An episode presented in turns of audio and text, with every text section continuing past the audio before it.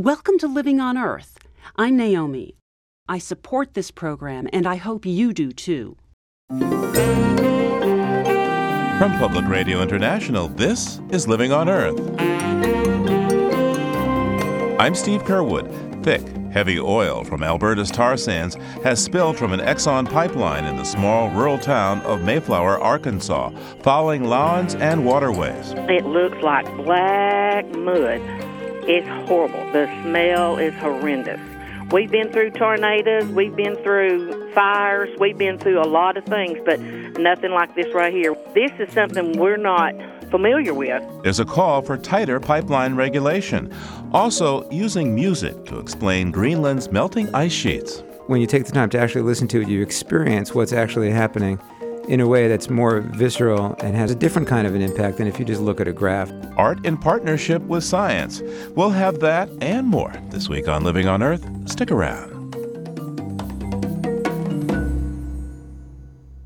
Funding for Living on Earth comes from Stonyfield Farm, makers of organic yogurt, smoothies, and more.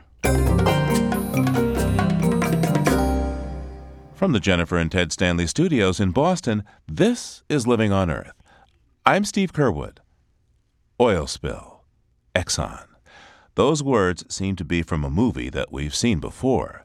And this time, the small rural town of Mayflower, Arkansas, is playing an unwelcome leading role. Mobil built the Pegasus pipeline 65 years ago to bring crude north from Port Arthur on the Gulf Coast to a refinery in Illinois. Seven years ago, ExxonMobil won approval from the government to reverse that flow and link up with pipelines owned by Enbridge and the Koch brothers to carry Canadian tar sands crude south. We'll have more on the controversy over the economics and safety of pipelines later in the broadcast. But first, let's go to Mayflower, a little town 20 odd miles north of Little Rock, where the Exxon pipeline ruptured and dumped thousands of gallons of the sticky crude into its creeks and on its lawns. Becky Naylor is a local resident of this town of 2000 and works in a garden shop. Welcome to the program. Thank you. So, now how long have you lived there in Mayflower? I'm a lifetime resident. We're seven generations in this community. I'm 57 years old and I was brought home from the hospital here. I've been here every day since, never lived anywhere else. I have seven sisters and three brothers, and we all live in this one community. What's the first that you ever heard of this pipeline going through your community? My husband's people's land that we live on, they've had that over a hundred years in the family, and that pipeline come through during his grandfather when he was alive. It runs across the backside of our property where it, it blowed up at was about probably about 500 feet, maybe a little bit more, right behind us and off to an angle. Oh, what does it look like? It looks like black mud. It's horrible. The smell is horrendous. And uh, now the smell has gone down a lot since they've started cleaning and getting it out of there. But on the days that it's not raining and it gets a little warm, it would almost take your breath away. When did you first know something had gone wrong? Well, that afternoon we heard lots of sirens, and of course, you know, being a small town, everybody wants to know what all the sirens are about. And uh, then we started getting phone calls. Each people, you know, everybody around, all the neighbors started calling one another and letting them know that they've had a break in the uh, pipeline that runs through the back. So naturally, we went back and looked at our property, and there was nothing back there but the smell. Imagine so. Now, what has the spill meant for the town of Mayflower so far? Well, it's pulled us all together, and thank God for the people that are on our city council, our mayor, and our county judge. They're all from this area. They knew where the creeks went and where they come out at and where they were heading toward the the lake. And Jimmy Joe Johnson automatically told them, "Hey, this is going to empty out right over here by the side of the lake if we don't get to it." So in 10 minutes, they were dumping sand and gravel to block it to keep it from going into Lake Conway. And that's a big place where you can uh, boat and fish, and I suppose hunt a little bit. Oh too. yes, it's a wonderful lake to fish on. There's bass, there's crappie, catfish. There's a lot of bass fishermen go over there. So how is this for the wildlife there? They have found a few things. I know they have found some ducks that were covered in oil. They found some turtles. They found uh, an old muskrat and different things like that. But they have got them cleaned up. So you've probably never been through this before. Oh, no. We've been through tornadoes, we've been through fires, we've been through a lot of things, but nothing like this right here. We've even had 100 year floods that we had to deal with down on our farm that hasn't been there for over a 100 years and moving equipment and helping neighbors move their cattle and things. But this is something we're not familiar with to know what to do. Just wondering if this experience has you rethinking all this movement of oil and, and the risks of pipelines because we are so dependent on oil. Well, it does make you stop and think, but you know, we've spoilt ourselves to our vehicles, you know, needing oil, needing the gas and and it's something we're going to have to check into to make it safer. That's what I'm going to leave to my people that I elect into office to take care of but it's something we're going to have to have and we have to live with. There is some sacrifices for those, you know, those privileges that we have. Becky Naylor is a lifetime resident of Mayflower, Arkansas. Thank you so much, Becky. Thank you. Y'all keep us in your prayers, okay? We will, and likewise. Thank you. We turn now to Lisa Song, a reporter for Inside Climate News, who's on the scene. Welcome, Lisa. What's going on there? They have a lot of cleanup crews here. Uh, everywhere you go, you see trucks and people in hard hats, reflective orange and yellow vests. There are a lot of contractors here. Exxon said they have 120 of their employees working on the cleanup. There are lots of local, federal, and state agencies also working here. So there's a lot of activity. How do you clean up this diluted bitumen? What, what do you do to remove the stuff from the environment? What I've seen is they have trucks pumping oil out of the creek. There's at least one small creek where there's oil in it. They have set up booms along the creek to prevent it from getting into Lake Conway, which is a big recreational area. And they have set up dams to prevent the oil from flowing into the lake. And so far, that's been successful. When the oil is on the grass, they have these absorbent pads that they put down to pick up the oil doesn't sound any more sophisticated than me grabbing a paper towel to get something that's spilled on my kitchen floor. yeah, I'm not sure if there are other more sophisticated techniques they're using, but I haven't seen them so far. Now, I gather that most residents had no idea there was a pipeline there.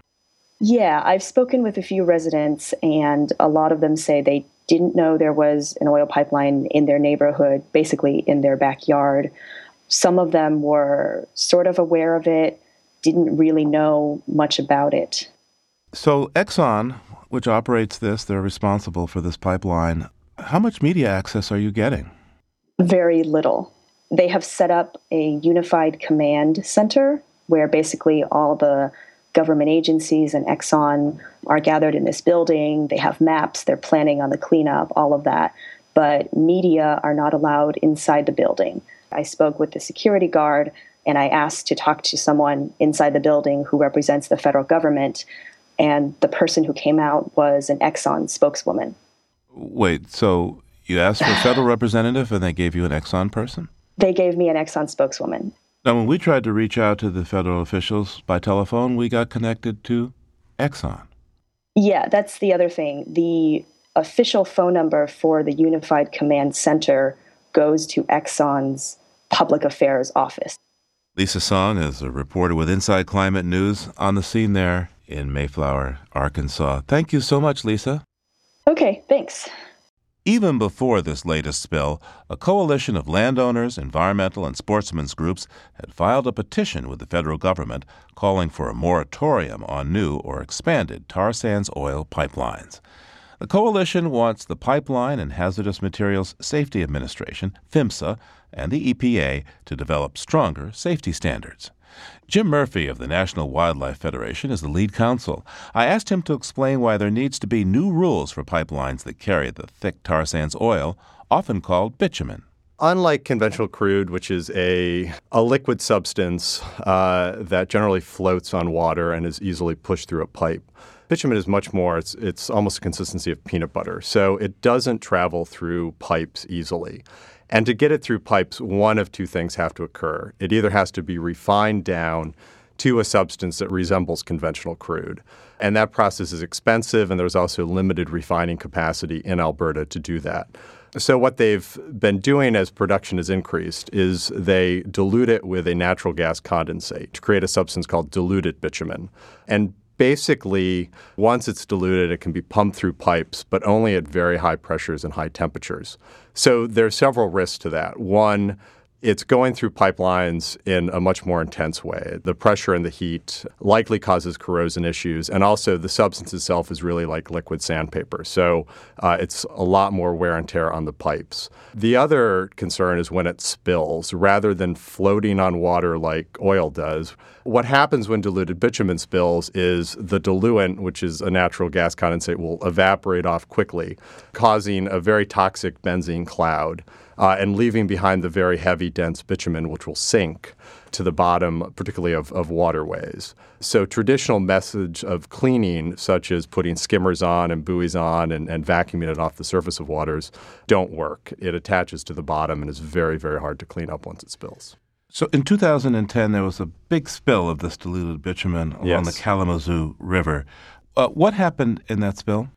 Basically, there was a rupture that happened in a, a corrosion or cracked part of the pipeline that was known well before the actual rupture occurred. When the rupture occurred, the command center, which was in Alberta, read that drop in pressure not as a breach in the system, but as a gas bubble. So what happened is they started pumping oil at a much higher rate and higher volume. Wait, wait, they started pushing more. They pushed more through instead of shutting it off. So what happened was 17 hours went by from the time of the rupture to the time the company, which is Enbridge, actually uh, started taking measures to stop it. About a million gallons of oil spilled. It entered a tributary of the Kalamazoo River and ended up flowing down and fouling 40 miles of that river. And in those 17 hours, 81% of that 1 million gallons were pumped after the initial breach. Now, when local people saw that there was some kind of a spill going on, what did they know about what was being spilled? They had no idea that it was diluted bitumen. They uh, responded like they would have to conventional crude. They put skimmers and, and buoys on the water to try to collect what they thought would be floating oil. And the oil behaved very differently. It sank, it was rolling in tar balls on the bottom of the river. They were confused and, and frankly didn't know what they were responding to. And as a result, um, a lot of the oil fouled a good portion of the bottom of the river and, and wetland sediment as well. So it's still there. It's still there. They've dredged a few times. Uh, EPA has just ordered another dredging. EPA officials have basically said they think that portions of the river will be fouled indefinitely, that it, it really can't be uh, restored or cleaned up. Now, your organization, the National Wildlife Federation, is petitioning the Environmental Protection Agency for a moratorium on tar sands pipelines, including Keystone, uh, those that carry bitumen. What exactly would you like to see happen here? We'd like to see a hold put on place on any new pipelines that carry tar sands or diluted bitumen. And we'd also like to see a hold put on place on any expanded use of existing pipelines, which is what happened in the recent Arkansas spill. That was a, an old pipeline that carried conventional crude and had been converted to diluted bitumen. And while that hold is occurring, uh, we'd like to see the EPA put in regulations that deal with the very specific risks of carrying uh, and responding to diluted bitumen. What happens next with your petition? This is not the sort of petition people just putting signatures around. This is a very legal process you've engaged in. Well, essentially, the agencies have to respond. They have to respond in a timely manner, and they have to make a reasoned determination as to whether or not to accept or deny our request for a moratorium and for new regulations. And this is not without precedent. The uh, very seminal case, uh, Massachusetts v. EPA, which right now is responsible for EPA's current rulemaking efforts to regulate sources of carbon dioxide, started with a very similar petition. So this is this is a mechanism for concerned citizens to make sure that the government is, is doing the job it's charged to do. And so, as a practical matter, what does that mean for the timetable of the Keystone XL or other proposals to transport bitumen, such as reversing the crude oil line uh, from Maine that goes into Canada? Well, we would like to see those all put on hold until uh, rulemaking occurs. We don't need this oil now. We may never need this oil. It's not an energy security issue. Most of it's likely to go to export. The number of jobs is 35 jobs, permanent jobs. So we feel it's much more important to be safe than to rush this project, especially since all indications are that we don't need this pipeline. Jim Murphy is Senior Counsel for the National Wildlife Federation. Thanks so much, Jim, for coming by. Thank you.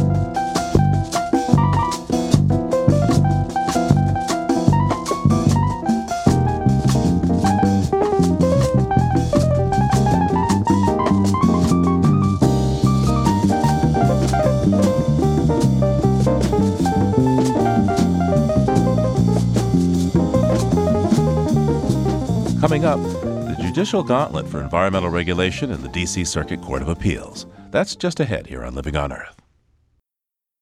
It's Living on Earth. I'm Steve Curwood. On April 10th, President Obama's pledge to use his executive powers to combat global warming begins another fateful turn on Capitol Hill. That's when the Senate Judiciary Committee begins hearings on the president's latest nominee for the nation's second highest court. That's the D.C. Circuit Court of Appeals, which has vacancies dating back to 2005 when John Roberts left it to become Chief Justice of the Supreme Court. Since 2006, partisan politics have gridlocked appointments to the Republican dominated court, which frequently presides over legal challenges to presidential orders and agencies like the EPA. In March, Republicans filibustered the nomination of New York lawyer Caitlin Halligan for the second time, forcing her to withdraw. And on the 10th, Sri Srinivasan, the number two lawyer in the Justice Department, becomes the president's next nominee to face the Senate. Joining us now to explain why this court is so important is Tom McGarity, law professor at the University of Texas. Well, any environmental regulation uh, promulgated by the Environmental Protection Agency is subject to judicial review. It turns out that several of the statutes that EPA administers, in particular the Clean Air Act, prescribe the D.C. Circuit as the Court of Appeals and the only Court of Appeals to review uh, various actions that EPA takes, mostly rulemaking action. Professor McGarity, what's the current makeup of the D.C. Court of Appeals? The D.C. Court of Appeals has seven currently sitting judges. Three of them were appointed by Democratic presidents, four were appointed by Republican presidents, but there are four vacancies. There should be 11 judges sitting now, there are senior judges, those that have taken senior status, and they can still sit in individual cases. Of the senior judges, there are six of them, five appointed by Republican presidents, and only one appointed by a Democratic president. So, this is basically a fairly conservative court? Yes, I, I think it's fair to say that it is these days a very conservative court. Now, there's supposed to be 11 judges on this court, and there are only seven uh, active ones. To what extent do people believe that the Republican senators are deliberately slowing down appointments to the D.C. Court of Appeals? I think most environmental groups are confident that that's what's happening. Uh, of course, it's up to the president to appoint judges to fill these positions, but they can only be filled with the advice and consent of the Senate. There can, of course, be legitimate reasons for opposing a nominee, but it was hard to see, to me at least, any legitimate reasons for uh, opposing Caitlin Halligan. There was nothing in her record that suggested that she wouldn't be entirely capable of doing the job and that she was a very accomplished and ethical person. Sometimes it's done just for pure political reasons. I don't want this person on the court because I think that this person is likely to rule in cases in ways that I would prefer they didn't rule. As I understand it, the caseload for this, this Court of Appeals per judge has almost doubled in the recent years. That's true. It has gone up significantly because we've had these vacancies. And the cases coming out of the D.C. Circuit are slower and slower. Specifically, which issues uh, involving environmental protection do you think could get held up by the D.C. Court of Appeals during the next uh, few years? Well, there's certainly one that's outstanding right now before the D.C. Circuit, and that is the mercury rule. That is a rule that regulates mercury emissions from power plants. Uh, there is another rule regulating new sources of greenhouse gases from power plants, so emissions from new power plants. As proposed, is a very stringent regulation, which would many think be unreachable by coal fired power plants, although it could be attained by gas fired power plants. I'm confident that when that rule gets promulgated as a final rule, uh, that it will be appealed to the D.C. Circuit as well. What role might the D.C. Court of Appeals play in the Keystone decision? There will undoubtedly be a challenge. It will, of course, depend on which way the decision goes. Uh, should President Obama decide to you know, approve the permit for the pipeline, it'll be challenged by environmental groups, and my guess is the challenge would not be in the D.C. Circuit. But it could be challenged by uh, industry groups if it went the other way, and they would have their choice, but my guess is they would go to the D.C. Circuit. In your view, uh, how possible is it for President Obama to keep his promises of environmental protection without filling these spots on the D.C. Court of Appeals? Well, he can keep his promises to a limited extent by simply urging his administrators to do their jobs. But it doesn't matter how well they do their jobs if the judges on the D.C. Circuit disagree. The delivery of justice in this country is an important thing. And if we don't have enough judges, uh, we're not going to get justice, or we're not going to get good justice. So I think President Obama could make a case from his bully pulpit that the Republicans in the Senate should allow some of his nominees to go forward. Overall, what do you think about the role of the D.C. Court of Appeals in the regulatory process? I mean, how would you characterize it? Well, it's a very unique role. Uh, many people call it the uh, second most important court in the nation. With respect to the environment, it unquestionably is the second most important court. Back in the early years of the Environmental Protection Agency, when the court had a very different composition, Judge Leventhal referred to the relationship between agencies, regulatory agencies like EPA and the courts, as a partnership. Uh, that they, the courts and the agencies were partners in pursuing justice. I've said on many occasions it's pretty easy to tell who the senior partner is. Tom McGarity is a professor at the University of Texas Law School. Thank you so much, Professor McGarity, for taking this time with me today. Certainly. Here's an example of how the D.C. Circuit Court of Appeals can operate. Just last year, the court reversed a Federal Energy Regulatory Commission decision regarding that Exxon Pegasus pipeline that just ruptured in Arkansas. Since the pipeline is the only one to carry tar sands crude to refineries on the Gulf Coast, the Commission ruled that the Exxon pipeline should be regulated to keep it from overcharging. The three judge panel of the appeals court assigned to the case, all Republicans, including a former staff secretary to President George W. Bush, disagreed and ruled that Exxon could charge whatever the market would bear.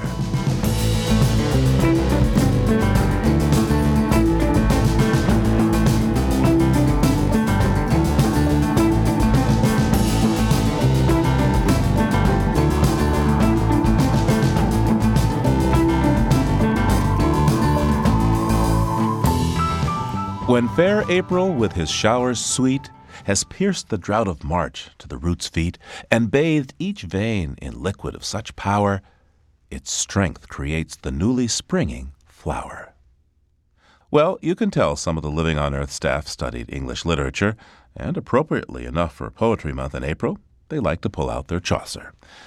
And to also mark the Earth Month of April, We've made it a feature of our programs to go on a pilgrimage into our archives and bring some of our stories up to date. Today, we update a story Living on Earth's Bobby Bascomb reported a couple of years ago. It featured Michael Amadori, then a student at the State University of New York's College of Environmental Science and Forestry in Syracuse. For his thesis project, he was collecting leftovers from the school's cafeteria to turn into food for fish farming, and he took Bobby along with him this corn and bean uh, salsa right here, I mean, that's like gold right there. I mean, if I get some of that, I'll put all that in the food the corn, the beans. All the food he collects, except dairy, goes into the grinder to make a mush the consistency of Play Doh. Then he squeezes it through an extruder to make spaghetti shaped strands that are baked, dried, and broken into bite sized fish pellets.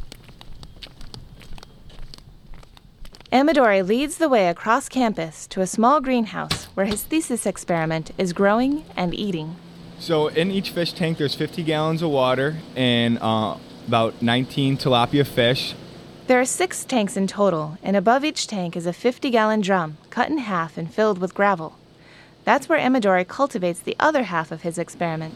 Aquaponics is the combination of aquaculture and hydroponics You raise fish in your standard like fish tank, like people have at home, but instead of using those commercial filters that clean the water, you pump the water up into a hydroponic grow bed, which cleans the water just like the commercial filters, but you also get value added produce out of it.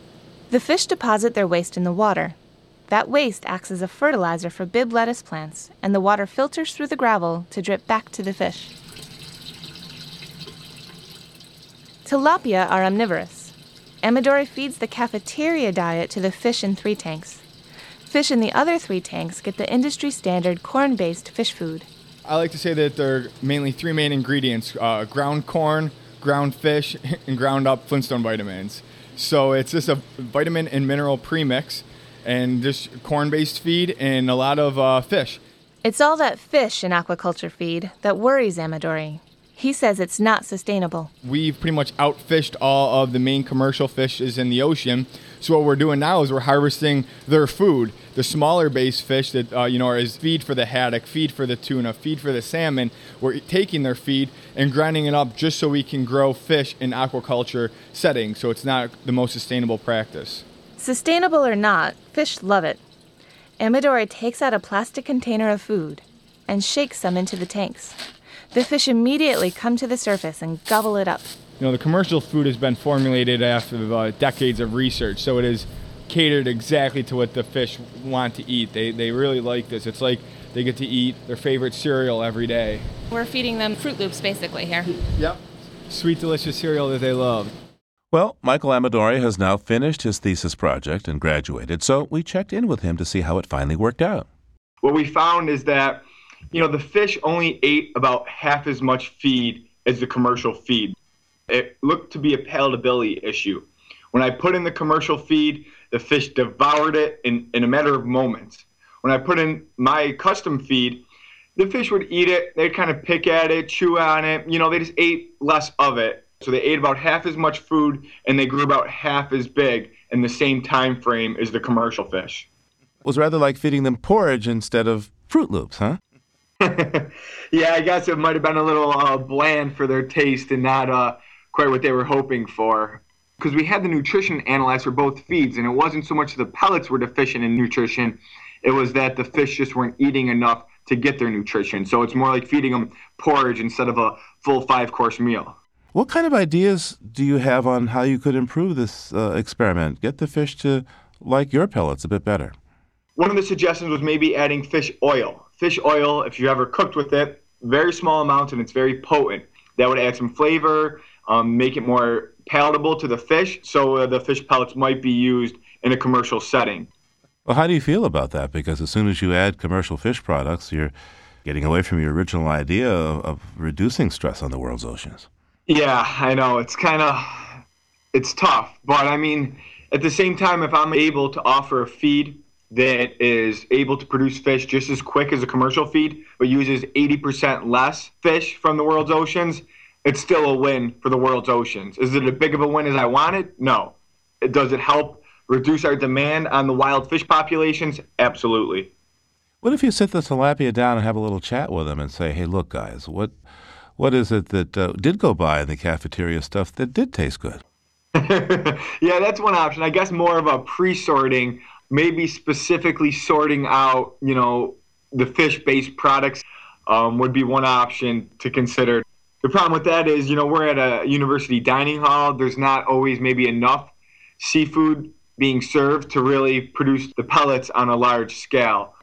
I was actually thinking of a fish house. You know, uh, what is it, the Red Lobster or Jack's uh, Clam Shack? I mean, their compost would have a lot of fish in it. Yeah, I mean, yeah, that's actually a, a great idea. Red lobsters, I mean, they're all over the country, which would work great.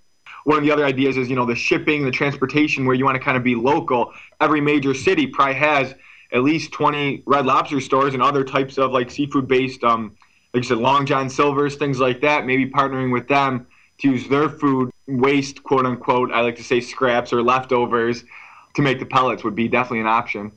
So, how many of the fish that you grew did you eat yourself? And, and how did those fish tacos taste? they tasted just like the other ones. We were able to cut up a couple of them and make, you know, fried it up with some lemon and some butter. And uh, you couldn't taste any difference between either of the commercially fed fish or the experimentally fed fish. When you're uh, filleting the fish, there wasn't any more fat or any, you know, difference in the fillet visually or taste. So, how many fish are you growing now? So we're no longer growing fish. The experiment ended um, in the beginning of 2012, and I defended my thesis in May of 2012 and graduated from college. And before I graduated, I was able to win a student business plan competition on the idea of my thesis that we were going to take food from an urban setting and use it to produce food in an urban setting. So since I graduated, I ended up founding a company called Full Circle Feed, and we've made a slight pivot. Uh, when you're making a feed, it's regulated very specifically, not only with its fat, protein, fiber, and starch, but we're looking at amino acids, carbohydrates, caloric content, vitamins, minerals, much higher regulated than, say, a treat. So we ended up starting to produce, instead of producing fish feed, we're producing dog treats to start. Uh huh. And what does your dog think? Oh, dogs love them. you know, dogs love people food. A lot of owners don't like feeding their dog people food. You know, dogs tend to beg um, a lot when they get fed table scraps all the time. So it's like you're allowing your dog to have a people food treat, but without, you know, feeding them from the table. Yeah, I was going to say this is what every kid who didn't want to eat those peas uh, lived for, right? You just slide the slide the plate under the table. Rover comes over. Your plate is miraculously clean. it's funny. Um, someone even sent me an email. He goes, "My wife and I always bicker about me feeding the dog um, table scraps, so we're helping save relationships too." Michael Amadori is a graduate now of State University of New York College of Environmental Science and Forestry in Syracuse and founder of Full Circle Feed. Thanks so much, Michael. Thank you very much for having me. I appreciate it. And so we thought we'd better do a taste test of his new treats. And he sent a doggy bag to Bobby Bascom, who tried them out on Byron. Hey, Byron, want a cookie? Can you sit? Okay, we have two kinds here. We have a bark and something that looks like a bone. Do you want a bone? Can you speak? Speak. Oh, there you go.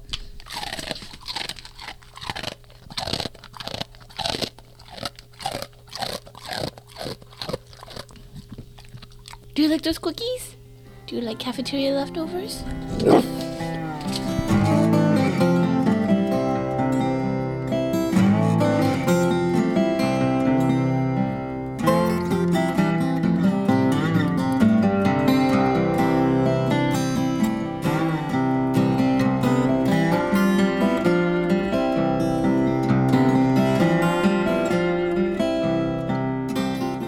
Tend to think of fish as foreign. They can't live in our world, and we can't live in theirs. And yet, when writer Mark Seth Lender stumbled across a trout stream in British Columbia, he felt strongly drawn to them, in part because they seemed drawn to him. Trout are speaking. See their mouths moving, their gills bleeding. They part their lips and brush the mirrored surface where the stream caresses the air and each leaves a bubble there like a blown kiss. Rainbow of fishes, how the water colors as they splash and slide and scrub their scales against the river rounded stones, like a cat whiskering scent to the place he calls home. Only here, where the water has speed and motion, they can join. They lay and fertilize their eggs here oxygen and cleanliness in need more than tranquility, a notion as foreign to life that swims as the stratosphere. And yet, by this choice of place, almost all the labor of their life's work will be lost, most of their progeny carried off or swallowed. But some live, some lucky few, they find the way. They head out to deep water where they thrive, despite the loons with their red eyes, the bald eagle who drops from the sky, the diving ducks, bluebills, and the golden eyes who plunge in a row, and snapping turtle who hunts them from below. One rainbow of a trout bends and captures me in her eye, looks up through a water clear as a winter star, and holds me there as she swims in place, and the water parts around her in her grace, and the change in the light is the only trace, a shadow the current carries far and far. Mark Seth Lender is author of Salt Marsh Diary, A Year on the Connecticut Coast. For some of his fishy photos, swish on over to our website, loe.org.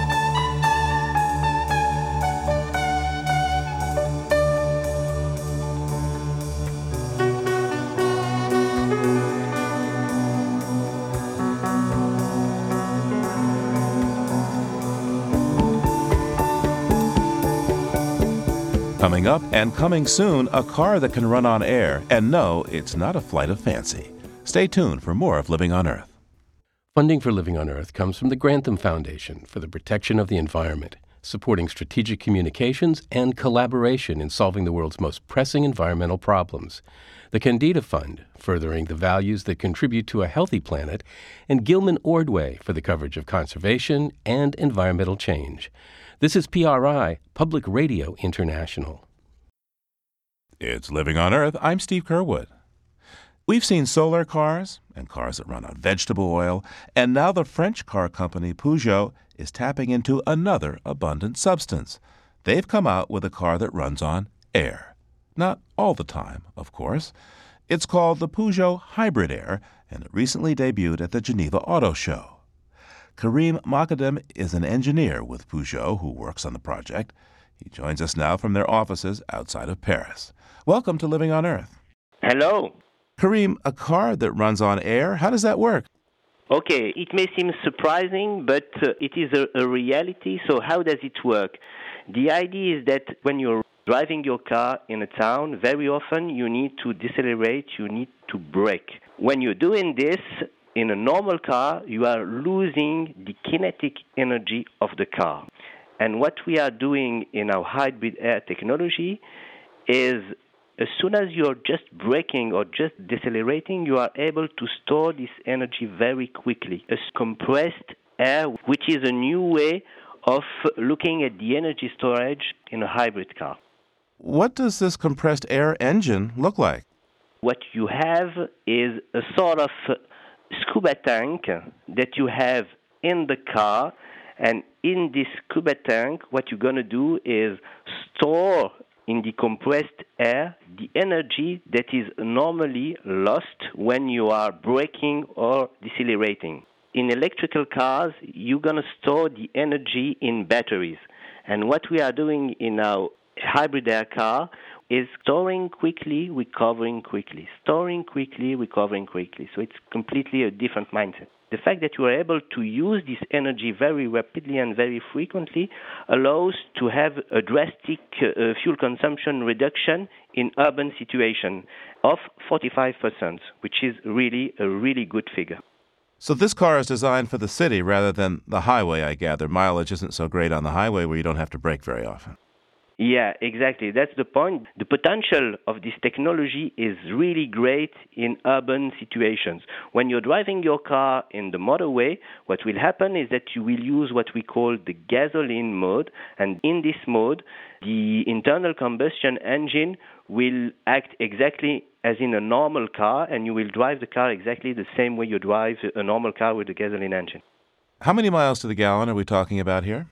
We are able to achieve up to 80 miles per gallon. So it's a real good result because it's something that is not reached today by any other hybrid technology for this kind of segment. How fast can it go? Ah, fast. Okay, so you, there's no the, exactly the same as a normal car. So you can in European uh, motorway you can drive up to 130 kilometers per hour without any troubles, and you of course you can go much more higher if you want, but it's not allowed here. All right. Well, so what does it sound like when you're using the compressed air? this is a great question. When you're driving your car you don't have this magic silence that electrical hybrids can provide. What will happen is that you will have a very dedicated sound signature when you're using your car with these hydraulic components, but it's not something that uh, that is uh, difficult to handle in a normal situation when you're driving your car in a city. So it's not so quiet. It's a sort of a loud. Is it a whooshing noise or is it a grinding noise? No, it's not. I mean, it's very difficult. You will have to test the car because it's very difficult. It's not an automotive okay. sound. I'm game. I'm game. Bring one of these for. I'll, I'll drive it right now. this is something we can manage. So, um, some people complain that building traditional hybrids, uh, the Toyota Prius comes to mind, is not all that environmentally friendly. How would the hybrid air compare in that department? Yeah, this is a good point. The parts that we are using in this technology are fully recyclable. And this is a very important point which you cannot today achieve with batteries and uh, electrical parts, which means that it is, of course, much more uh, ecological friendly than other technologies. Talk to me as to how much this will cost. You can tell me in euros. It will be between uh, 15,000 euros and 20,000 euros. So, how does that compare to a traditional, conventional gas electric hybrid or diesel electric hybrid? The hybrid air technology is half the cost of the electrical hybrid 4 technology that we are deploying on the European market today. Half the cost? Yeah. That's, uh, that's impressive. Now, what do you think the future holds for this technology? The first point is that we will have to meet in the next years the 2020 regulations in terms of CO2, and there is a real need to have new technology that uh, will be able to fulfill these challenges. The second point is that today we don't think that only one technology or a few set of technology will be able to make it. So for me, this new way of looking at hybridization is probably a promising way to say how can we address this growing market with very simple and robust technology, technologies that can be affordable to all of us. And of course, this is a not a new technology at all. Compressed air has been around as long as Exactly. In fact, this is the key point. If you look at the parts very independently, there's nothing new. What is new is the way you are combining all these parts in a small car and the way you are controlling the systems and the energy flux in the car. There's nothing new in the parts we are using in this technology. Karim Mokaddem is a engineer at Peugeot. Thank you so much for joining us. Thank you very much, and thank you for your interest in our technology.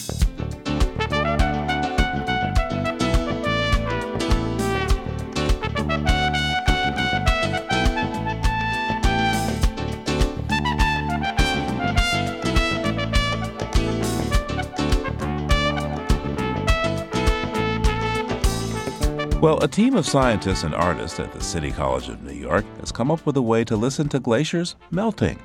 It's all part of a multimedia exhibit about Greenland's melting ice sheet. To help people understand the science involved, they've included photography, video, and a musical method of reflecting the reality of the melting ice. Living on Earth's Emmett Fitzgerald has the story. Every year, Marco Tedesco travels to Greenland to collect data on the annual melt of the ice sheet. He's a snow and ice scientist, but he has another passion. The thing I love more after science or with science, beside my family, is really music. So when Professor Tedesco found out about City Seeds, a grant program at the City College of New York that funds collaboration between professors from different fields, he saw a chance to combine those two interests. He went to the music department looking for someone who could turn his data on Greenland's melting ice into music. I had never done anything like this before at all. That's Jonathan Pearl, a musicologist at CCNY.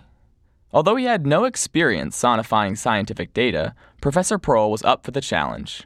He did some research of his own. I attended the International Conference of Auditory Display and met people who were immersed in representing scientific data with sound. Marco Tedesco says that when it comes to data on Greenland's melting ice, one of the most important factors is albedo. That's the capacity of a surface to reflect or absorb solar radiation. All of us, we know albedo in a very empirical way. If you walk in the sun and you're wearing a black shirt, you'll get much warmer sooner than, you know, your body wearing a white shirt. During summer in Greenland, the layer of fresh white snow on the surface begins to melt, exposing older, grayer snow and eventually blue ice.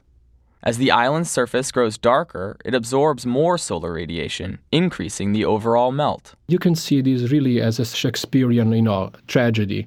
You have the temperature that is a, a major killer and is tried to kill Lady Greenland. By itself, it's not strong enough, but then you have Mr. Albedo that kicks in, right? And then the two guys are accomplices. Rising global temperatures and albedo create a feedback loop that is devastating Greenland's ice sheet. To illustrate this, John Pearl sonified albedo and melt rate data. In the mid 1990s, the music sounds fairly calm. Uh, the technique I use in sonification is called parameter mapping, and it basically means representing some aspect of changes in the data with some changes in the sound. Albedo, uh, I decided to represent that by increasing the intensity of the lower frequencies of a, a male bass choir so that as the albedo worsens, as the ice gets darker and darker and is unable to reflect the sunlight, the lower voices become more and more intense relative to the high voices in this droning chord. And the Geiger counter is a well known effect where these very annoying beeps and clicks get louder and more frequent and more intense. I decided to use that effect to represent uh, increasing amounts of uh, the ice sheet melting over Greenland it's a pretty serious problem that's happening. And so I thought uh, more annoying would, would get the point home.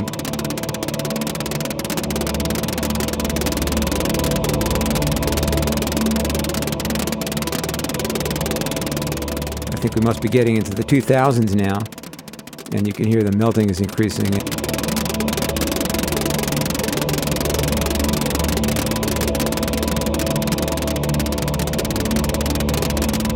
It gets quite intense.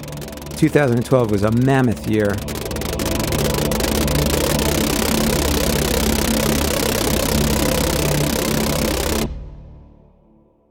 There was record breaking melt in 2012. Professor Tedesco says it really stands out. Like a giant basketball player walking around Times Square. Almost the entire surface of Greenland experienced melting in summer 2012. The overall melting period lasted two months longer than average, and Greenland's melt alone added a millimeter to the global sea level. To highlight the problem, Professor Pearl composed a full summer melt score. It documents the extent of Greenland's melt over time. Oh, I had a lot of fun with this one. Um, this was pretty challenging to do technically, but I figured out a way to uh, compose music so that I could have a continuous performance with a lot of notes that are happening simultaneously. It's very busy and very frenetic. I took the data, which is the amount of melting, and I have it essentially controlling how many of these notes actually can sound at any given moment. Oh, there was a spot where very minimal melting. Uh, that was the lowest amount of melting that happened in the time scale. So essentially, when, when the melting values are low, it suppresses the playback of most of the notes. And then as the melting values rise, in real time it causes more and more of the notes to be allowed, basically through this gate, to be allowed to play.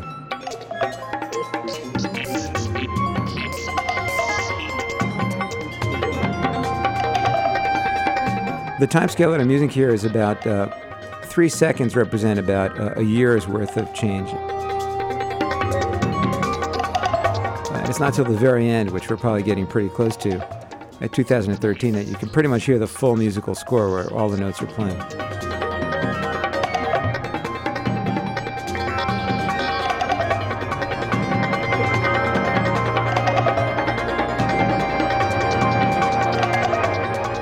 Actually done a prior version of this before. I had the 2012 values, and the whole arrangement was kind of more intense. But as soon as I rescaled everything and added 2012, all the other years kind of paled in comparison. John Pearl has worked in all sorts of musical styles, from experimental jazz to rock and roll.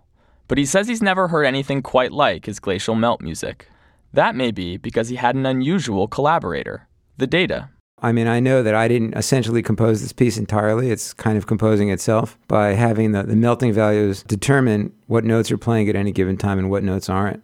In the end, the two professors presented the sonifications as part of an exhibit they called Polar Seeds.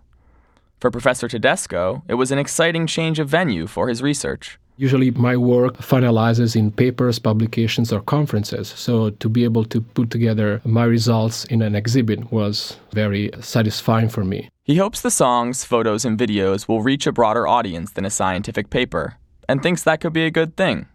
Greenland's melting ice sheet is fast becoming a global problem. It's very important to understand that what happens in the Arctic, what happens in Greenland, doesn't stay really in Greenland. Greenland's contribution to sea level rise will affect people living near coasts all around the world. Professor Pearl hopes that the glacial melt music can affect how people think about global warming and its impacts. When you take the time to actually listen to it, you experience what's actually happening in a way that's more visceral and has a different kind of an impact than if you just look at a graph. There are thousands of global warming graphs and statistics out there. But given what 2012 sounded like, hearing climate change may bring the message home. For Living on Earth, I'm Emmett Fitzgerald.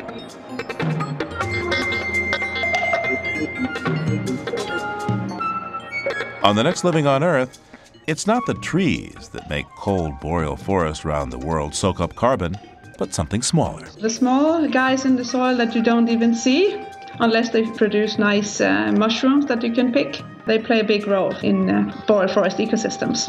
The vital role of fungi in fighting climate change. That's next time on Living on Earth.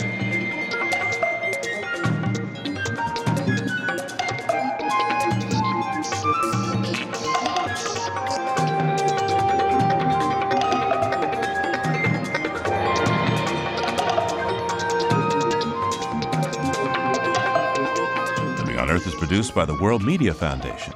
Naomi Arenberg, Bobby Bascom, Emmett Fitzgerald, Alicia Zhuang, Kainat Khan, Helen Palmer, Adelaide Chen, James Curwood, Jennifer Marquis, and Gabriella Romano all helped to make our show. Jeff Turton is our technical director. Allison Lirish Dean composed our themes. You can find us anytime at loe.org and check out our Facebook page. It's PRI's Living on Earth. And we tweet from at Living on Earth. I'm Steve Curwood. Thanks for listening. Funding for Living on Earth comes from Stonyfield Farm, makers of organic yogurt, smoothies, and more.